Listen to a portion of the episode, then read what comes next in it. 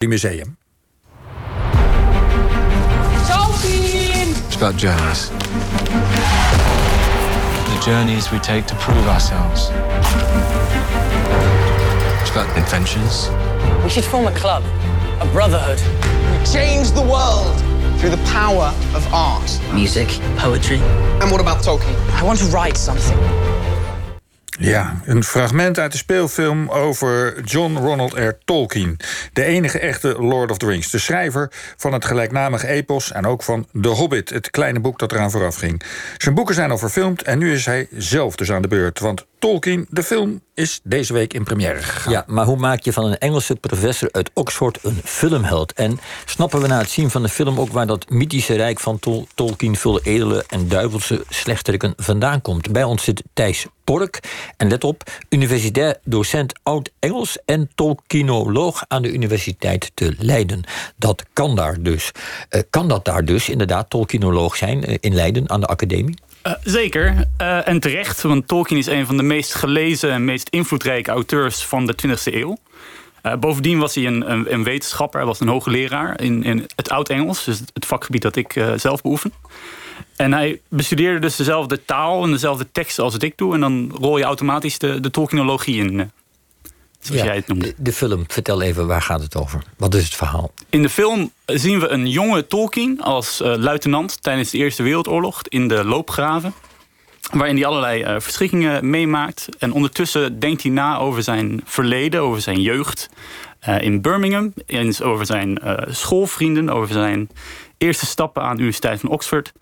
En aan zijn liefde voor zijn toekomstige vrouw Edith. Ja, want als het goed is, hoorde ik het in dat fragment wat we lieten horen, hoorde ik hem ook iets roepen over een fellowship. Ja, zeker. Had hij met zijn schoolvriendjes al een soort fellowship, hij wat we in de Baan van de Ring ook zien? Hij had een theeclub. Ja. En met allemaal vrienden van school die allemaal bezig waren met poëzie, met kunst, met muziek. En ze wilden de wereld veroveren met kunst, hoorden we in het fragment. En inderdaad, fellowship, het zit er dik in. Dus ze willen laten zien hoe bepaalde gebeurtenissen in het leven van Tolkien een inspiratie vormden voor in de Ban van de Ring, de Hobbit. Dus inderdaad het idee van fellowship, dat zie je heel erg sterk terug in de Ban van de Ring. En dat zie je dus ook terug in de film. Ja, er zit één scène in waar ik dan aan jou vraag als Tolkienoloog of die waar is. Hij zit aan het front in een loopgraaf, Tolkien. En dan is hij op zoek naar een van die vrienden uit die broederschappen, die jeugdbroederschap, die fellowship, die zit ergens anders aan het front. Hij kan hem dus niet zomaar vinden, maar hij is bezorgd. Hij wil hem vinden, want hij is bang. En dan gaat hij door de hel van allerlei loopgraven heen, aan de hand genomen door want hij is geloof ik officier of zo, door een jongere soldaat en die heet Sam. Hoe mooi kun je het hebben? Is dat waar of is dat... Is dat fictie? Dat is gedeeltelijk geromantiseerd. Dus hij heeft wel gezegd dat hij de persoon Sam in de Man van de Ring, dat hij die gebaseerd heeft op de strijdmakkers in de Eerste Wereldoorlog.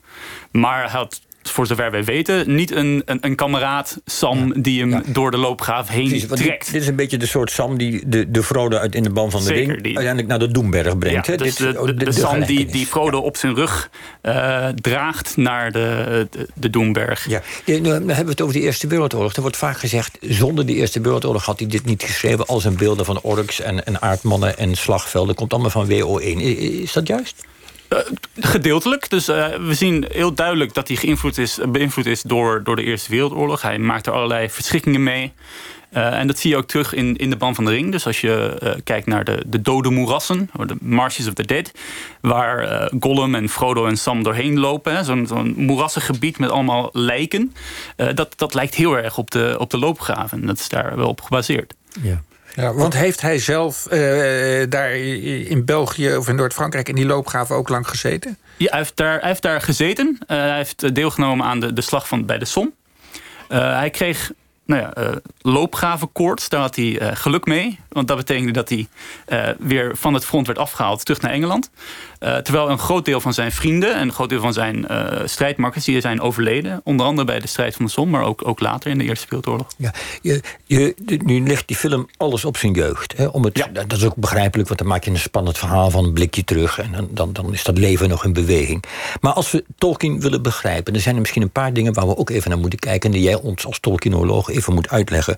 Bijvoorbeeld zijn christendom. Hoe belangrijk was dat om Tolkiens werk te begrijpen? Ja, dat klopt. Dus de film die laat een aantal dingen heel goed zien. Hè. Dus zijn jeugd en zijn liefde voor Edith en de Eerste Wereldoorlog. Het christendom, dat komt eigenlijk nauwelijks voor in de film. Maar dat was wel heel belangrijk in Tolkien's leven. Hij was een devoot katholiek. Zeker na de dood van zijn moeder. Die stierf op 12-jarige leeftijd. En vervolgens stort Tolkien zich helemaal in het geloof. Daar put hij inspiratie uit en kracht uit. En over In de Ban van de Ring heeft hij zelf geschreven of gezegd dat het een fundamenteel religieus en katholiek werk is. En je ziet ook thema's zoals de terugkeer van de ware koning, dat is Aragorn. De wederopstanding van Gandalf. Een lijdensweg van Frodo. Verlossing van het kwaad. Dus er zitten zeker christelijke thema's in.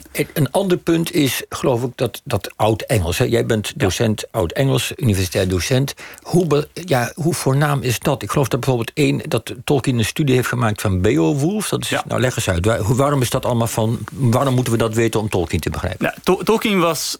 die verdienen niet zijn geld met het schrijven van fictieverhalen. Hij was hoogleraar Anglo-Saxisch of Oud-Engels aan de Universiteit van Oxford. Dat is hij 35 jaar lang geweest. Hij gaf meer dan 100 uur college in het jaar over Oud-Engels. En dat Oud-Engels, daar verdiepte hij zich helemaal in. Hij kon zich helemaal verdiepen in één woord in het Oud-Engels. Daar schreef hij artikelen over van 40 pagina's lang over één woord. Waar kwam het woord vandaan? En je ziet dat in zijn fictie die invloed van het Oud-Engels... en met name inderdaad het Oud-Engels gedicht Beowulf heel veel voorkomt. Ja, leg eens uit wat Beowulf van verhaal... of ja, kort wat dat verhaal is en hoe we dat wel of niet terugzien... in de boeken In de Ban van de Ring en De Hobbit. Nou, Beowulf is kort gezegd een lang episch gedicht... over een held Beowulf die het opneemt tegen twee monsters en een draak... En Tolkien heeft wel gezegd dat Beowulf zijn voornaamste bron is. En dat zie je aan allerlei dingen. Bijvoorbeeld de titel van In de Ban van de Ring in het Engels, Lord of the Rings... komt regelrecht uit de Beowulf. In de Beowulf worden koningen genoemd Gringa Fengel, Heer der Ringen, Lord of the Rings. Het idee... van een koning in de middeleeuwen was een man die ringen gaf aan zijn volgelingen. En op die manier bond hij zijn volgelingen aan zich. En dat zie je natuurlijk ook in Sauron.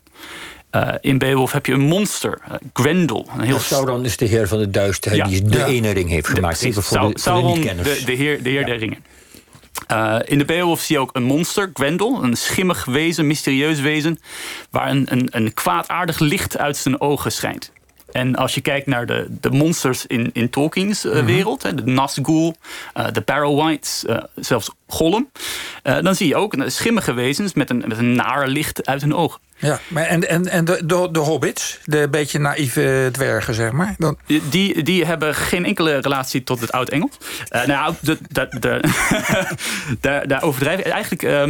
Die zijn echt van Tolkien zelf? Die zijn van Tolkien zelf. Die zijn meer gebaseerd op de Victoriaanse Engelsen... met een tweedjasjes en wat meer. Hoe kwam hij eigenlijk op het idee als professor...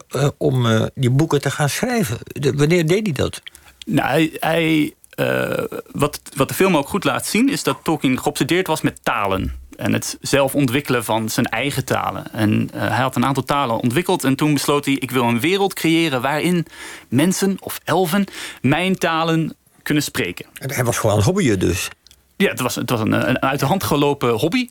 En daar begon hij al heel vroeg mee. Dus in 1914 schrijft hij al eigenlijk een eerste gedicht...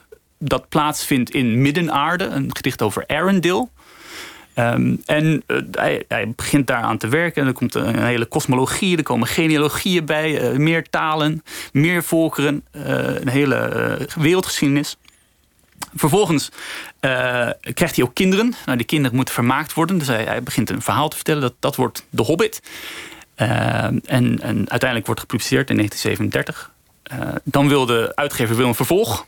Ze willen een tweede Hobbit, want de Hobbit was zeer succesvol. Hè? Dat was een nieuwe Alice in Wonderland. Nog een hoogleraar die een kinderboek schrijft. En Tolkien stuurt vervolgens de Silmarillion op. Hè? Dus dat is die kosmologie, die genealogieën, de hele wereldgeschiedenis. En de uitgever zag daar geen brood in.